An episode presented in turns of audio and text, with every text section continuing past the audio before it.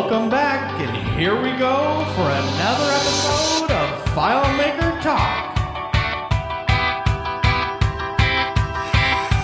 Dr. Petrowski It's Matt Navarre, everybody.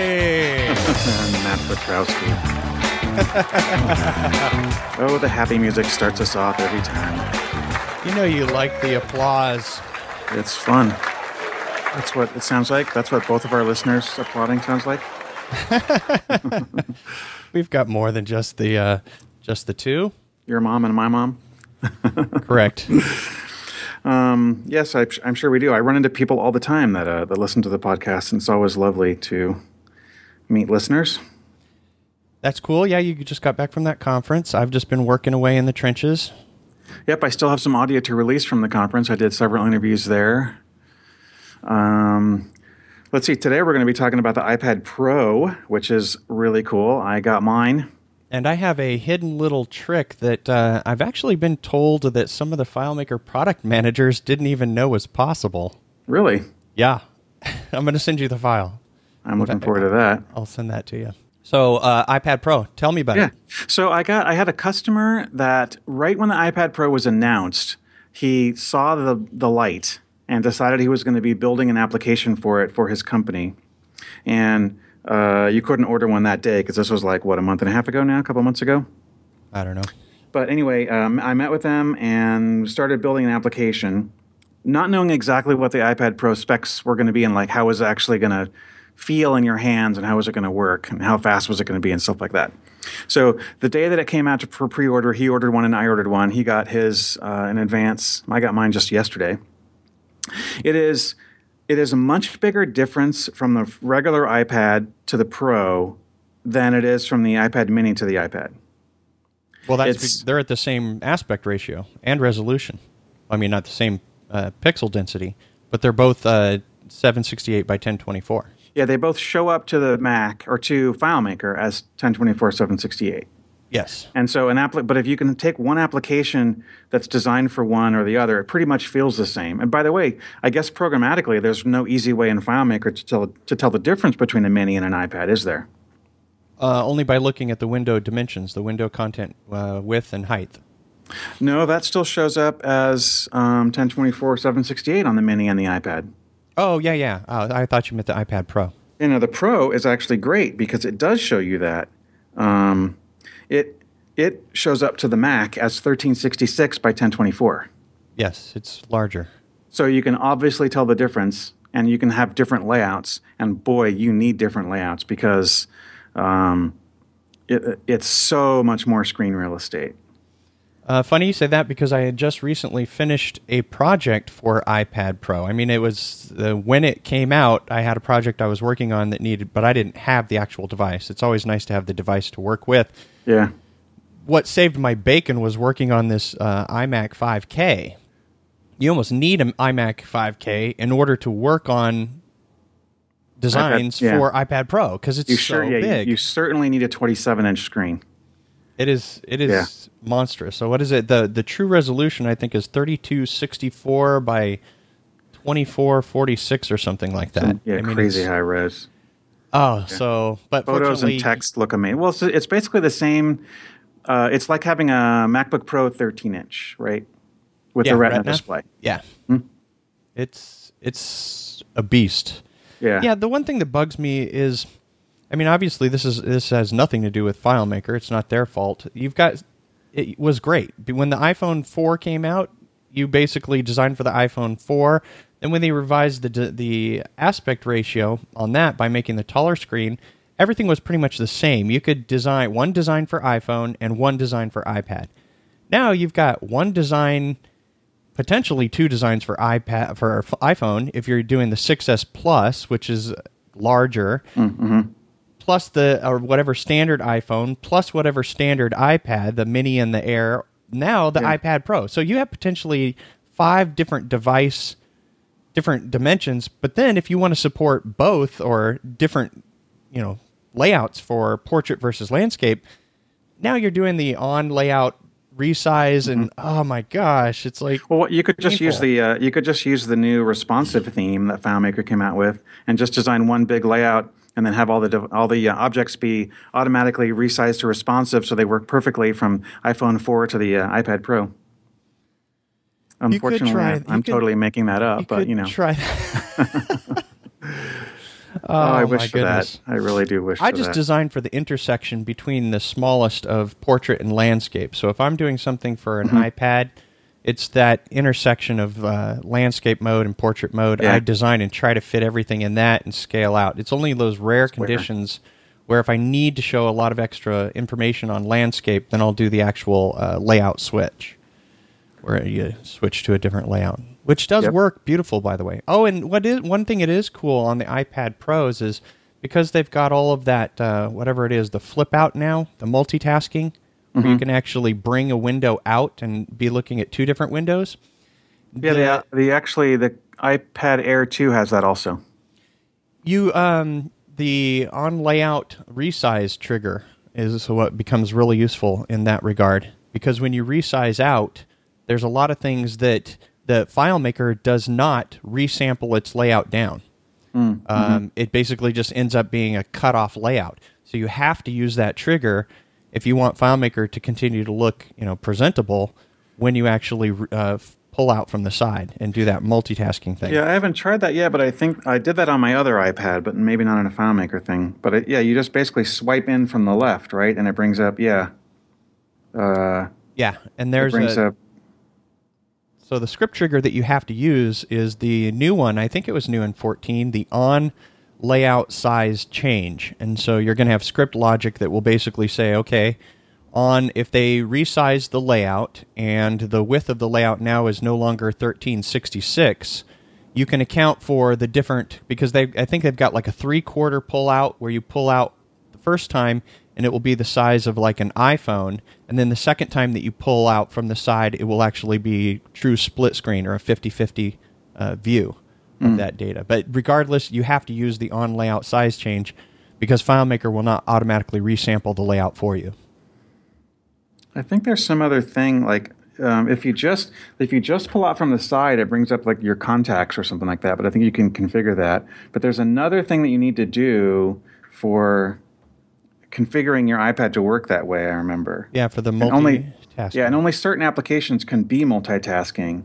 Not every one. So, like playing video, for example, you could have like a little video playing in a corner on top of your layout, and then move that around. But this is different. You're talking the multi-screen things where you can actually change, you know, the size of and have two applications running and just tap from one to the other. Exactly. You're, you're, you've you've got two different applications open on the screen at the same time. In fact, you have to uh, when you're designing for it. Since I just did, you have to count for the fact that the um, the screen dimensions change because the little grabber that they have in the middle, there's a little the split in between the panes occupies a certain number of pixels. Oh yeah, So your actual layout has to change when you're accounting for a split view uh, design with the like iPad Pro or anything else that supports it.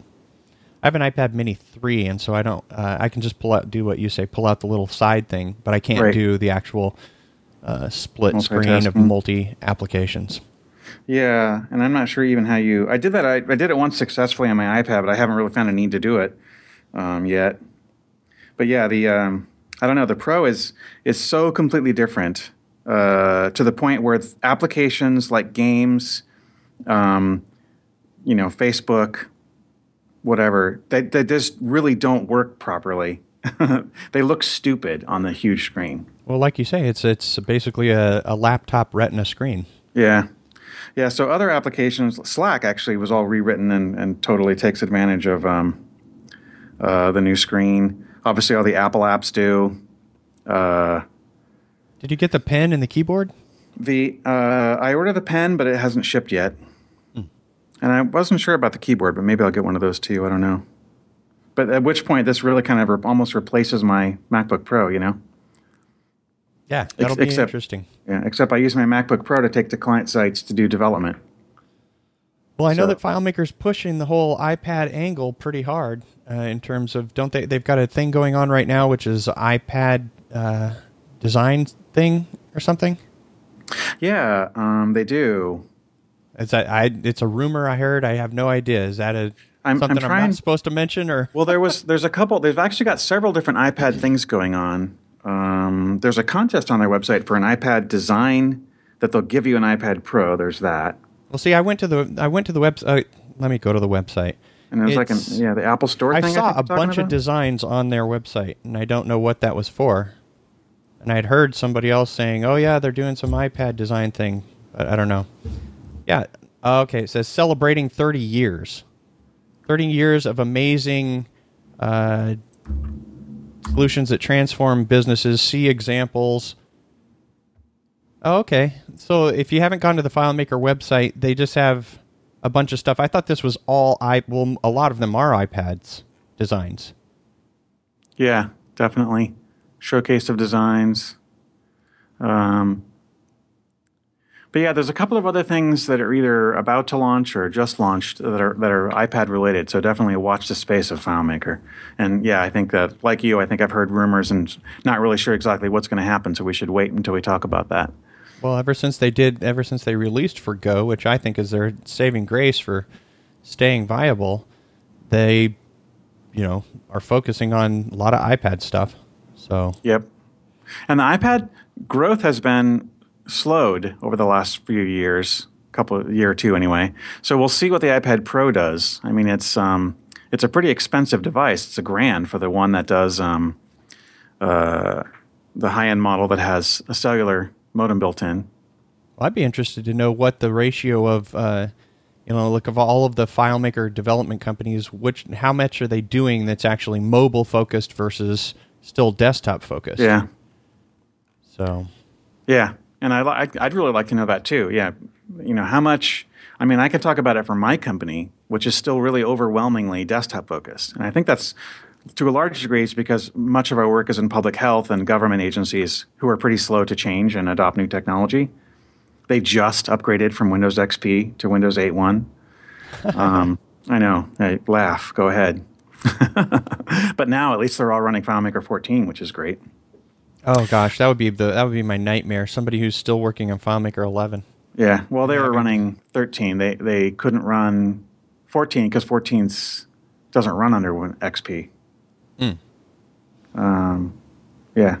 So cool. Well, speaking of uh, of 14 and stuff that came out when uh, 13 came out, I'm going to shoot you a file. Check this out. It's in your messages app. It'll come up there. Just open that sucker up. So I was uh, I was speaking at the FM Disc. I think uh, it's a user group meeting here in LA, which is about two hours away from me. So it's a little bit of a trek to get all the way out there. Oh yeah, I saw that you were at that event. Yeah, Richard Carlton was there, and um, he's in San Jose, and he actually uh, goes to corporate. He goes to FMI's headquarters, and he talks with the engineers, and I guess has a really nice, tight, close relationship with the people there at the Wedge. And so basically, I was showing him something that I sort of thought was common knowledge. So this file that you have, go ahead and go into uh, layout mode on the file. You got that open? Mm-hmm. Okay, and then uh, read me what you ha- see on the side of that, uh, on in the hidden area. Uh, you know, the portion of the non-visible layout. What is it Oh yeah, you you have a commented code, and it says layout variable equals hello world. so basically, this is what is that? That's a block of text, right? Block of text. Yeah. Okay, and what in what is that in there in that block of text? Um, a let function It's a let function. that So it- defines a variable. it's valid FileMaker code. So what is Yeah. the variable global or local? It's a local variable, single dollar.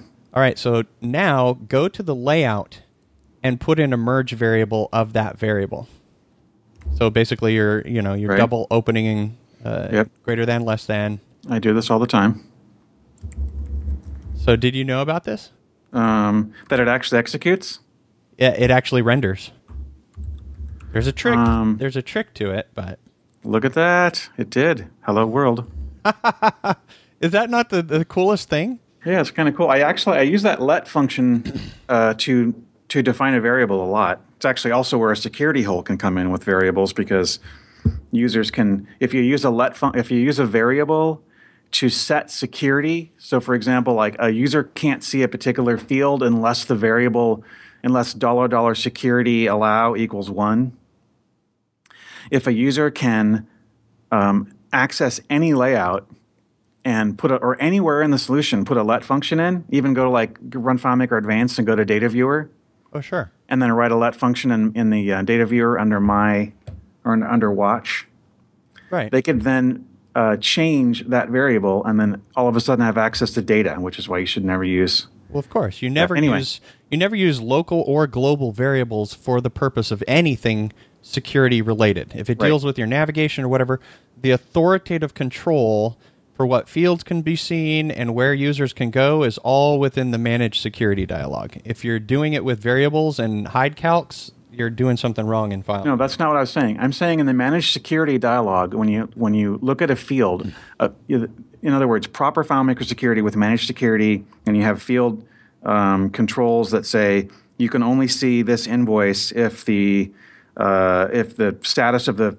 the field value for the invoice status is um, complete or printed or whatever. Right. And once it's printed, you can no longer edit it, for example. Right. But if you had, you could, so you could either look at a field, you could look at a global field, or you could look at a, a global variable. So you can, in your security model, if you do it properly, you can do a test against a field on the layout or in the table, against a global field, or against a uh, global variable. And it might be convenient and tempting to use a global variable. Just be aware that there's a security hole to do that. Yes, uh, if if anybody can discover any type of situation about your uh, schema or your structure, then you've got security issues.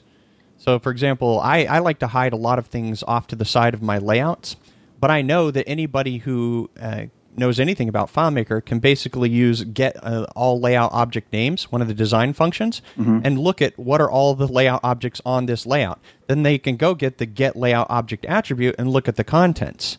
So, I mean, FileMaker has a lot of different security issues. If you have a copy of FileMaker Advanced. So my solution to that is my startup screen basically looks for if the get application version contains the word advanced, close the file. If I'm going to deploy, uh, deploy something, FileMaker Advanced is a developer tool, mm-hmm. and I will block that off from the standpoint of deployment so that anybody else using Advanced can't get into my file, only standard FileMaker Pro. Mm. And that's usually through authentication. There's also some other really cool things that uh, I was working with Chris Ippolite the other day, and I showed him this. A lot of the times, developers will do things that are specific to their development environment, but they, you know, you'll put something on the screen because you're testing, and then when you deploy, you're going to take it off. And maybe it's a, a container field that the user does have access to for the purpose of getting an image in there really quickly, as opposed to having go to go through a workflow of hold up the iPad, take a picture, put the picture in the container, have FileMaker resize, put it down. No, you just want to test things really quickly. Um, I create a custom function called developer machines. And developer machines will have a return delimited list of get uh, get persistent ID values of allowed machines. I love the get persistent ID. So I I use it a will then use that as a, as part of my hide calculation. If there's debugging information that I want to have on screen, what happens is then the only iPads, the only devices and machines that I want to allow to see those developer specific elements can because the persistent ID matches. So that's another good trick if uh, if you want to be able to leave developer stuff on layouts or accessibility. That persistent ID is absolutely awesome. In fact, I use that as a standard field now, along with uh, get create uh, creation date, modification date, uh, and both the accounts for modification account and get account. I'm always adding the persistent ID now because I just want to know what device created or modified this record and when and how. Hey, let's talk. So tell me more, because you said on this particular thing where you have some text off to the side of a layout and you have a let function which defines a variable. You said there's a trick to make that work. What is the trick? Uh, the trick is look at the um, when you select the the block of text. The block of text is actually using the hide calculation. Right, hide when. hmm And so here's what's cool is uh, the the the core of the calculation itself is just saying evaluate self. And so as long as you have file, valid FileMaker code within a text block, FileMaker will evaluate this. But I've wrapped around it an evaluation error, and then I'm converting that into a, a Boolean in terms of making it uh, valid or not. So what happens is, as long as it's valid code, this block of text would always hide. But the cool thing is, is because it's off to the side of the screen, it will evaluate anyway. This is uh, some FileMaker developers don't know that even though something is off to the side of the screen, whether it's a portal or whether it's a named object, FileMaker can still access and will still process those things. So in this case, it is processing, or its order of operations is I need to scan this layout first, find out how many objects there are, start with the lowest object in the layout stacking order, and then I need to run through all of the hide uh, calculations because I has to have to determine what should I not show before I start to render the layout. After it does that, it then goes on to render, you know, do all of the rest of its renderings, uh, the data that it's pulled from the server, it's going to show in its fields. It's then going to apply its uh, conditional formatting. So it actually renders a calculation. It doesn't render the graphics of the object off to the side, but it renders a calculation in the object. It runs a calculation, yeah. Right, right, right. But if but if you put like a container object with a huge container off to the side, the layout loads quickly. It does not actually render or load the the contents of the container. Is that correct? Uh, that I don't know, but if I was an engineer, I would assume that. I would I would assume that if it is not on the visible portion of the layout, I would not take the time to load that. Of course, FileMaker already does its own caching of uh, images in terms of creating the thumbnails and attempting to show you the lower resolution. Um, but if it's off screen, I'm assuming they've already transferred the data from the time that you've gone to that layout in anticipation that when they want to render it, they don't want to have the layout feel like it's going slow. So I'm assuming they would have already pulled that data, but don't quote me on that. That's a specific I don't know. Yeah. Well, it's easy to test. You just put a, a huge uh, um, container off to the side and see if the performance changes. Yeah, I do know that they are they're holding on their re- they're holding off on their rendering for popovers and sliders and things like that. And also their their big change between 13 and 14, they did a lot of uh, overhauling of the display and the rendering surface for uh, Go 14. So Go 14 in terms of iOS development has been vastly improved. The one thing that I have noticed is though, uh, for example, I had a solution that had uh, I had I think something like seven different sets of repeating fields, and those repeating fields had like a hundred different repetitions. And on each of those repeating fields, I had conditional formatting that needed to apply to each and, and each and, and every uh, little um, what am I trying to say? The repeat. So in 13, it worked pretty fine because of the way that they were rendering. In 14, it just got dog slow in terms of how all, all the computation that it had to do. It just started spinning a wheel and so there was an obvious obvious change and so I have to revise the code of that solution, but they're definitely doing a lot to improve performance. So, what, other things did you learn when doing uh, design for the um, for the iPad Pro?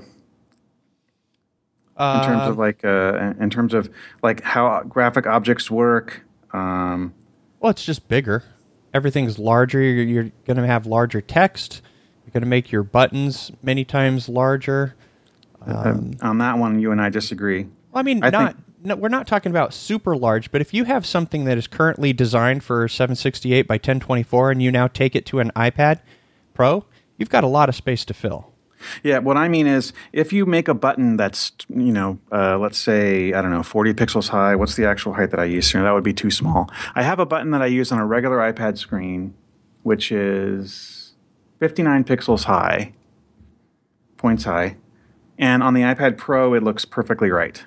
It doesn't. So I think I think any given object on a on a regular iPad versus a Pro can be the same height and width. It's just that you have so much more space. So if you take a regular layout designed for a Mac and you open it in the iPad Pro, it looks teeny tiny. You can't. It's unusable. 12 point fonts, no. Got to be at least 18.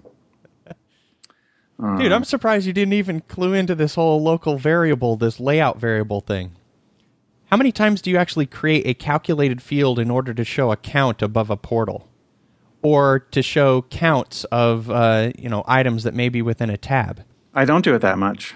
Oh, well, then that would be why. Because this Yeah. completely obviates the need for all of those extraneous fields. This is a display only variable that you can create in code on the layout, and you don't have to create, you know, there's, it removes the need for some summary fields, it removes the need for lots of different things. Yes, definitely. what I've always wanted. It's like a true, you know, here I just want to display some information on a screen. I don't want to actually create a aggregate field within my schema that's only used in order to show a count of how many items there are in a portal. No, I, I, I totally agree with that. Um, the way that I choose to do it, though, because I don't like having code in multiple different places. So now you've actually got code for what draws on the layout off screen on the layout, But it stays with the layout but it stays with the layout and it's tied to the layout. and it's tied to the layout and only that layout. Correct.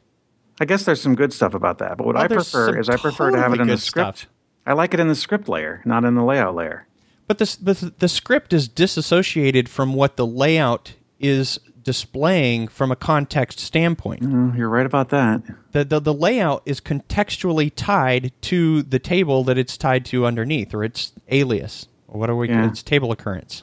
Well, I'll have to think about this more. I, the implications of it, I think, is what you're really getting at. Because what I used to do, well, recently, um, is an on uh, on record load trigger because I use those anyway on all detail layouts because that's what I use for the recent record thing and to write history and to check logs and a lot of other things like that. Um, and then on that same script, if there's a portal that I want to add up, or if there's you know line counts or some things like that that I want to do, I'll just set a global variable right there, and then display the global variable on the layout. well, that works. I mean, uh, uh, there's nothing wrong with that method. But you're right; it actually is putting it. You know, fundamentally, what you're getting at, which is totally correct, is that having something like a count of the number of lines on a portal as a calculated field is dumb because you're putting it at the wrong layer. That is a layout widget, and it's only a layout widget. It's only on that layout, and it would wouldn't need to be on any other layout like that. And so it should actually be able to be something that gets calculated at that layer of, of development. Well, here's another big one: uh, button bars.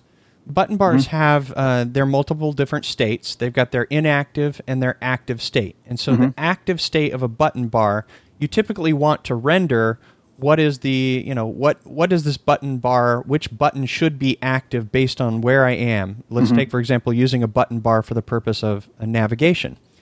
Well, the button bar object, when you when you create that button bar object and you look at the HUD, it's got this little option, the setting for the active segment. The active segment, you can choose from all of the canonical names that you've put into each of the button bars. So uh, it starts off with three by default. If you select one of those three, that code is inherently fixed to that particular button bar. So let's say of your three buttons, one of them is customers, one of them is invoices, and another one is products. Well, as soon as you select that active segment and you say, okay, for this button bar, the active segment is customers. So what happens now when you want to copy this button bar to another layout? You, you copy the button bar, you take it to another layout. Guess what? It's still sp- set specifically to the customers, even though you may be on a uh, layout that is invoices. Right.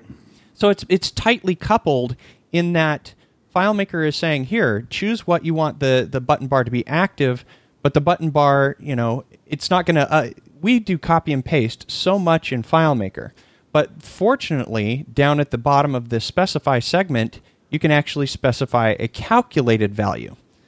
So here, what I do is I tell my layout, hey, layout, use this block of text, set a variable to tell the button bar what segment should be active. So that's what makes this cool. I can make a button bar now, I paste it on my customers, and the variable that's referenced or used says, hey, the active segment is customers. I copy that same button bar, go to another layout. Mm-hmm. Because the block of text is on the invoices, this block of text now says, hey, button bar, the active segment is not customers, it is invoices. That's And tricky. because that block of text is directly associated to the layout, that button bar can be copied and pasted across my whole solution without worrying that something's going to break or I mean there's so much in FileMaker that you can do that requires so many clicks, so many dialogues, so many things that you want to try to min- minimize the workload of building your FileMaker solution as much as you can.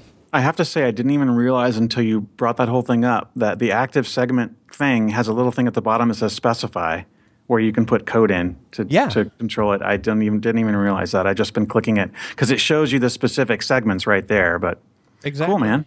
Yeah, I, you- I you- love I love when I learn little things like that. Di- total dynamic abstraction. And in fact, the one Yep. thing that's sort of it's funny, FileMaker has historically been this really easy to use tool that if you make changes, FileMaker continues to work. If you rename a table occurrence, no big deal. If you rename a layout, no big deal.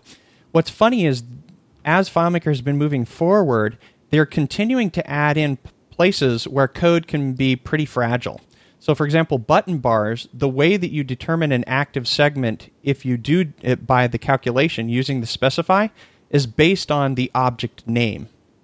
So, and in that case, you have to use a literal string to identify the object name. So, if you ever Oh, name, yeah. rename that object or rechange your code, it breaks. So, I mean, more and more, FileMaker is becoming in a, a development environment that you really have to know all of the little specifics of what's going on in order to, you know, really make it do what it needs to do, make it sing and dance, I guess. Yep, So, it's true. but that's my little trick. I showed that to Richard Carlton. He's like, "What?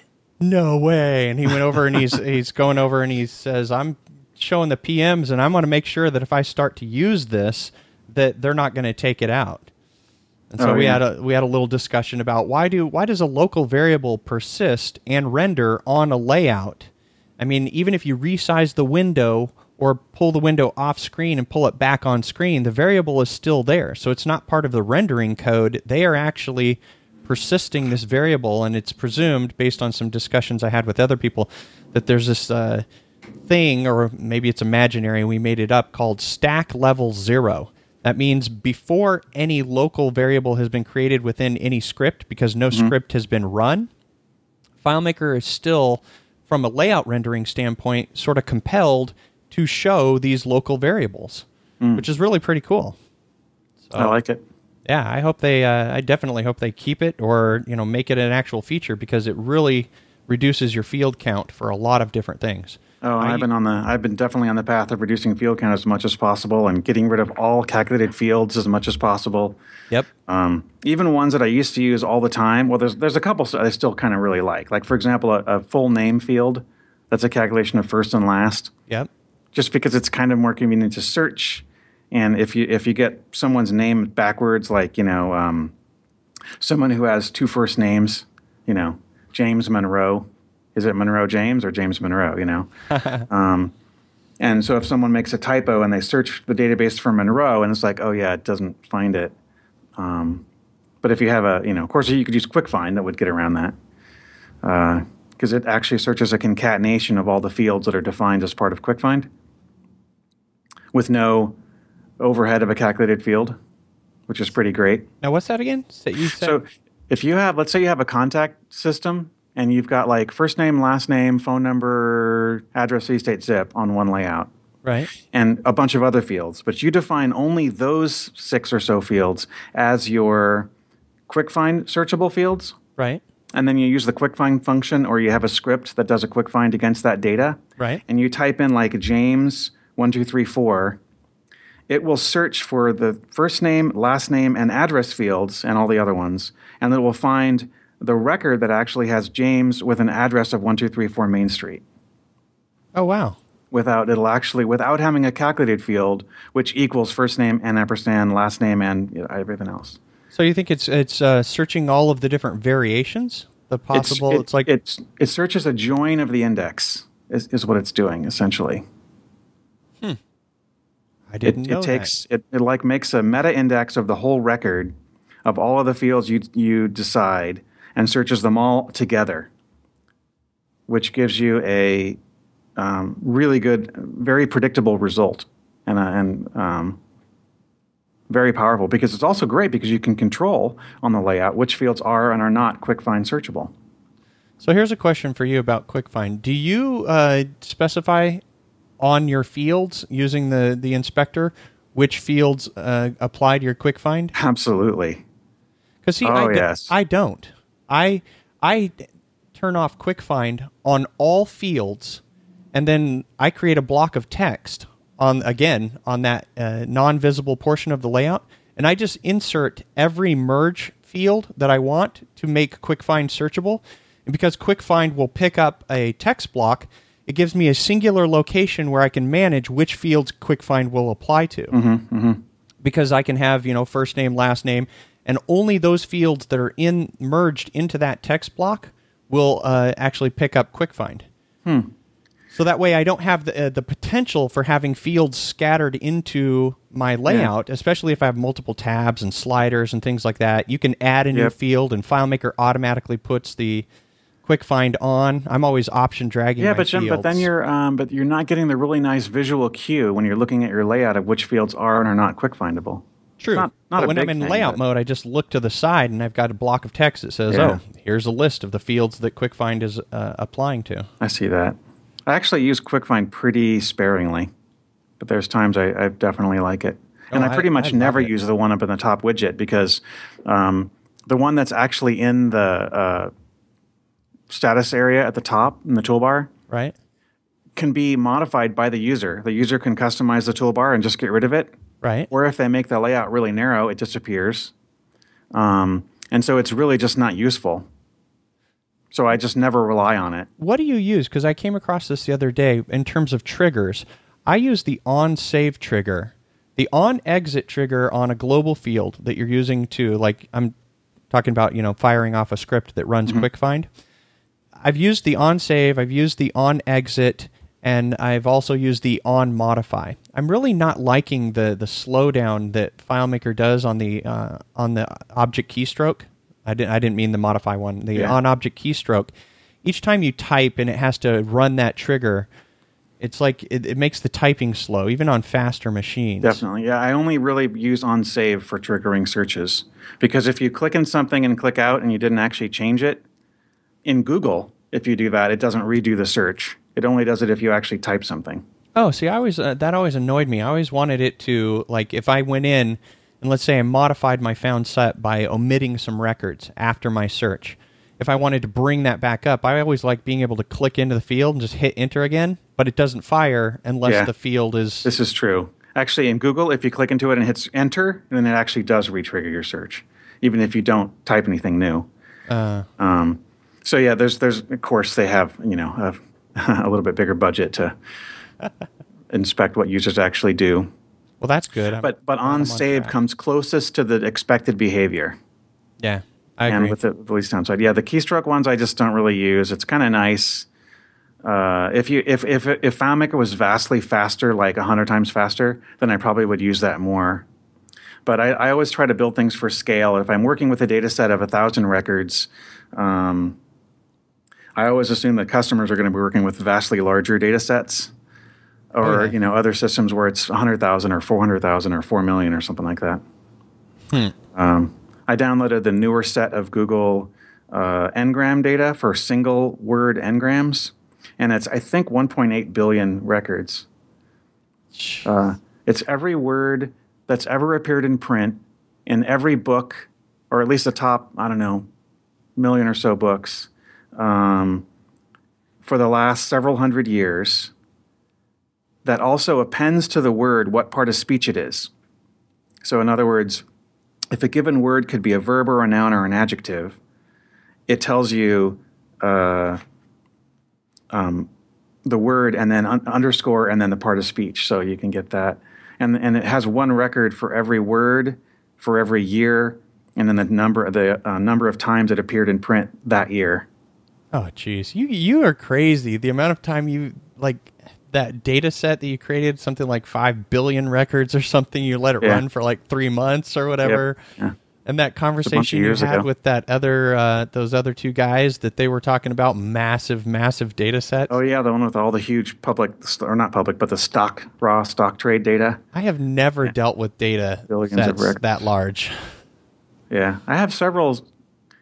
Well, in in actual use, I think that probably the biggest things that my customers use that are kind of routinely there are like logs, which is maybe 10 million or so records.